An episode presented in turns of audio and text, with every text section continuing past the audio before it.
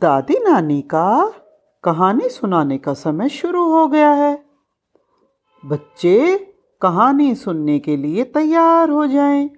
दादी नानी बच्चों के लिए आज लाई है एक भूखे शेर की कहानी। एक दिन एक भूखा शेर जंगल में मारा मारा फिर रहा था। बहुत कोशिश करने पर भी उसे कोई शिकार नहीं मिला। जब वो बहुत भूख से तड़प रहा था तो उसे एक ढोंग सूझा। वो फूंक फूंक कर पैर रखने लगा, ताकि देखने वाले सोचें, ये शेर कितना साधु बन गया है। ये किसी भी प्राणी को सताना नहीं चाहता। लेकिन फिर भी कोई पशु पक्षी उसको दिखाई नहीं दिया। आखिर बहुत दूर पेड़ पर बैठा एक बंदर उसे दिखाई दिया। शेर ज़ोर ज़ोर से फूंक मारता, बंदर की ओर चला जा रहा था। बंदर ने दूर से शेर महात्मा को आते देखा। उसे बहुत हैरानी भी हुई। शेर के नज़दीक आने पर बंदर ने पूछा, क्या बात है महाराज? ज़मीन फूंक फूंक कर कैसे चल रहे हो? शेर बोला, ज़िंदगी में मैंने बहुत पाप किए हैं। अब मैं बूढ़ा हो गया हूँ। सोचता हूँ, मैं उन पापों का प्रायश्चित करूँ।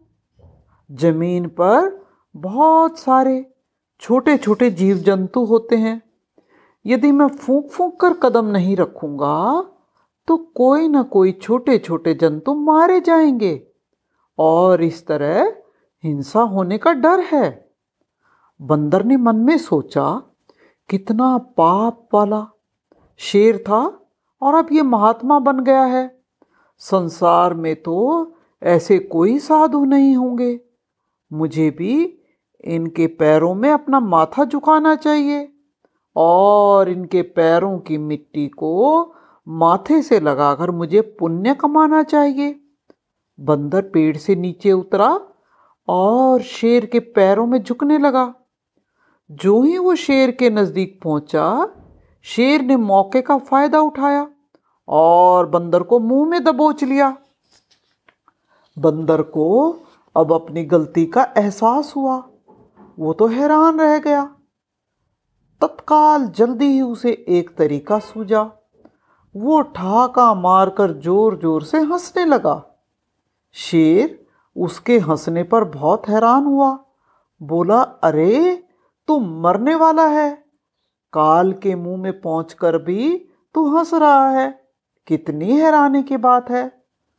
बंदर ने कहा, इस समय हंसने वाले को सीधा स्वर्ग मिलता है, महाराज। इसलिए मैं हंस रहा हूँ। अगर आप भी इस समय में हंसेंगे तो आपको भी सीधा स्वर्ग मिलेगा। मुझे ये बात एक साधु ने बताई थी।